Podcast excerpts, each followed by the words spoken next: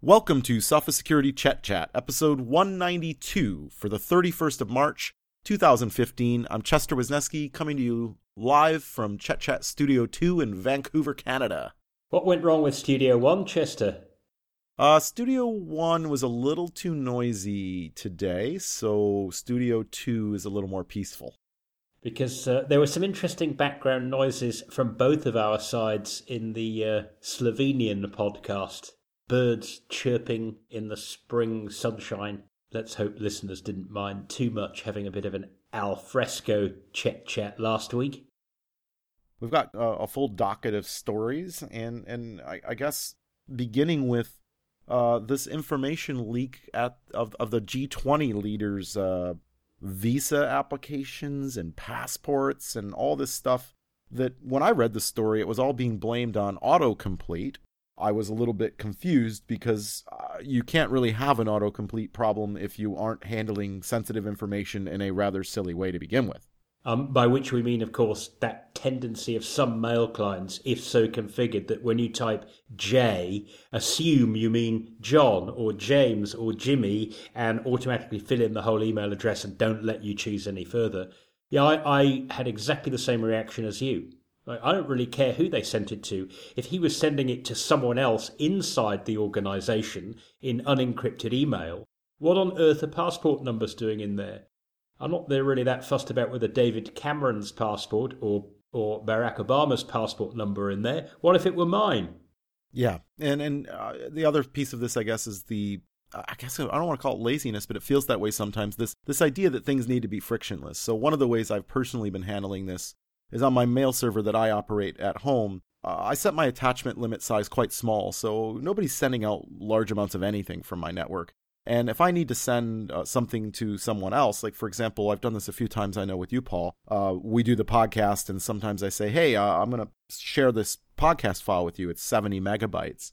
I don't email it to you, right? I, I put it out on a cloud, a personal cloud server where you can download it. Now, that requires an extra 30 seconds on my behalf instead of attaching it to an email message and just hitting reply to you.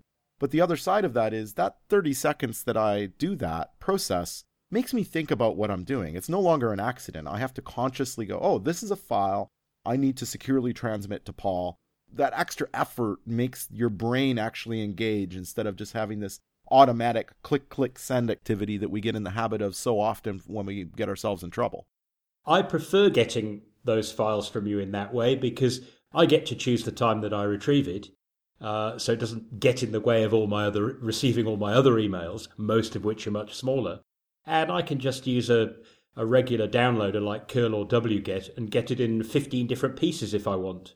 Um, so just on just from sheer practicality, it's better, um, and the fact that it's not lying around in my email inbox possibly forever. Yeah, well, and, and email boxes can get very, very large. I, I host a friend's email, and I looked, and he's done 27 gigabytes of email on my server this year, and I'm thinking, holy cow! If I limit people to two megabyte attachments, uh, what what on earth is this guy doing? but uh, you know, what, you're you're right about the efficiency of it, and a, a, much more efficient way to transmit files for most of us Unix-minded people is to use rsync. So why not try that? Yes, and maybe if you're really fortunate, you'll find a, uh, a, a Wi-Fi router in the hotel where you're staying, where you don't even need a password. Right, and that's where this story, I guess, picks up is uh, the world's craziest bug. You know, we've strangely we've had uh, a lot of Wi-Fi stories and a lot of hotel stories uh, for the last few months, right? I mean, we were talking not that long ago about the Marriott Hotel Group uh, trying to restrict people from using MiFi devices in their conference areas. We've had this is kind of the other way around, isn't it? Instead of trying to restrict you from accessing the network or the router or the configuration data. They're actually making it as frictionless as possible. Yeah, and I guess that's the really bad thing here is that the particular flaw in this case is public facing, right? Yes. Many times we talk about router flaws where you have to be on the inside and and it's just insecure to your friends, family and neighbors. In this case, it's actually insecure the other way around. In fact, it's it's about as insecure as you could possibly design something. It's almost intentional. Well, actually, it it's so severe that it can't possibly be intentional. Once you've determined that it's a vulnerable router type, you simply connect to TCP port 873 using an rsync client and you can sync or download the entire filing system of the router, including all configuration files, binaries, any other data, usernames and passwords that may be there. And then once you've searched through all that data for the secrets that you'd like to get out so you can sell on the underground, then you can make some configuration file modifications, maybe put in a couple of modified executables like a, a hacked DNS redirecting server, and just rsync them back in the other direction. And thanks to the beauty of rsync, which is A, on the fly, uh, B, automatic synchronization, and C, compressed, it's about the most efficient way you could possibly hack a router it's it's good to know you don't need a lot of bandwidth because I find when I'm on those hotel wireless networks, the bandwidth is usually quite awful. it's nice to know that I can hack efficiently. It is amazing, Chester, that actually, if this were a deliberate wide open hole, paradoxically, that would almost be better. Even though it would be the naughtiest thing in the world, if they actually realized that it was there, then at least there'd be some kind of an excuse. You can imagine it was something that was put there to simplify the development process and just never removed. How on earth can anything like this get past QA?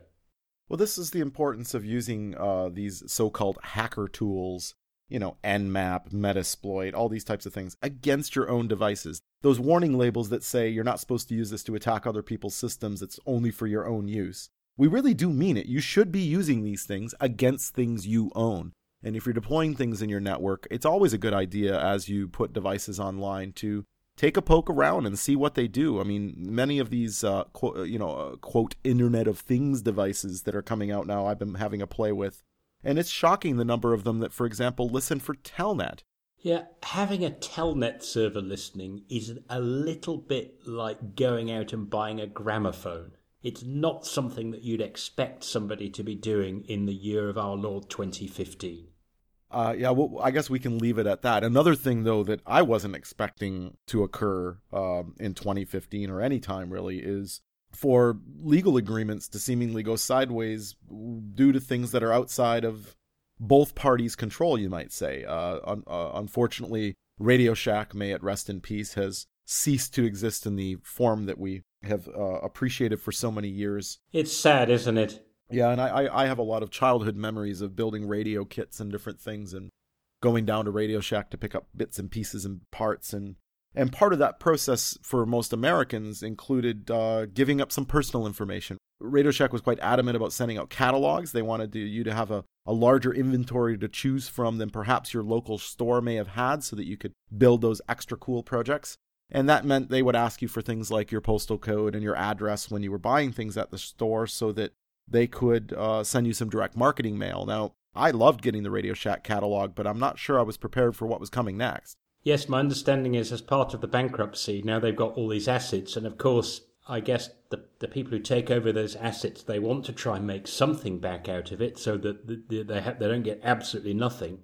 Um, but the idea that they'll suddenly go, okay, well, we'll just make null and void all the privacy arrangements that you may have had with Radio Shack and we'll use this data for completely different purposes, maybe to sell you something completely different that you didn't want. It does just seem a step too far, doesn't it? And my understanding is it two jurisdictions in the US, Texas and New York. The actual state regulators have said, you know, we're not, we don't like this. We agree that this is a step too far. It'll be interesting to see how it pans out. In in other news, the, there there was another enforcement of the Canada anti-spam law uh, against website plentyoffish.com.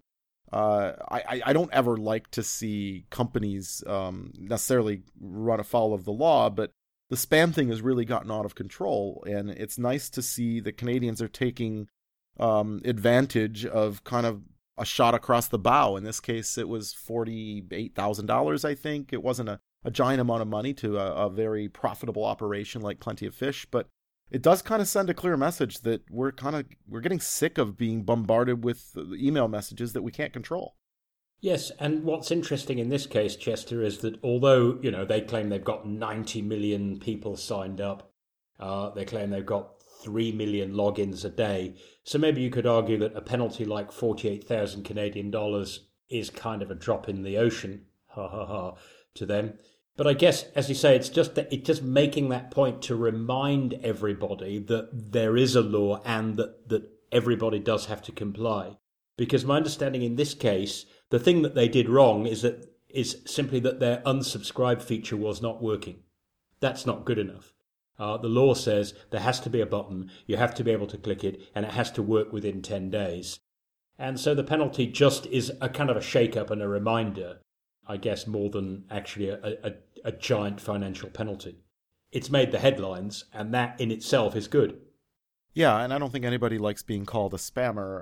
But maybe I should move along uh, to our last story, considering it is the final day of March as we're recording. And uh, as I think you put it very succinctly earlier, don't be an April fool. Uh, maybe now is a good time to check your backups and do another backup. And in fact, being the last day of the month, that's part of my ritual. I, uh, last night, I went and logged into all my cloud services and, and uh, checked my cron jobs to be sure that my cloud backups were occurring um, as planned at the end of the month. And I'm going to be fetching my hard drives from storage today and plugging them in to back up my server that's in the house because uh, that's about my normal schedule. I try to do it once a month, and I think that's a good practice. Indeed, Chester. And if the main reason over the last 12 months why you've become motivated enough to want to do backup is ransomware, good on you. That's a start.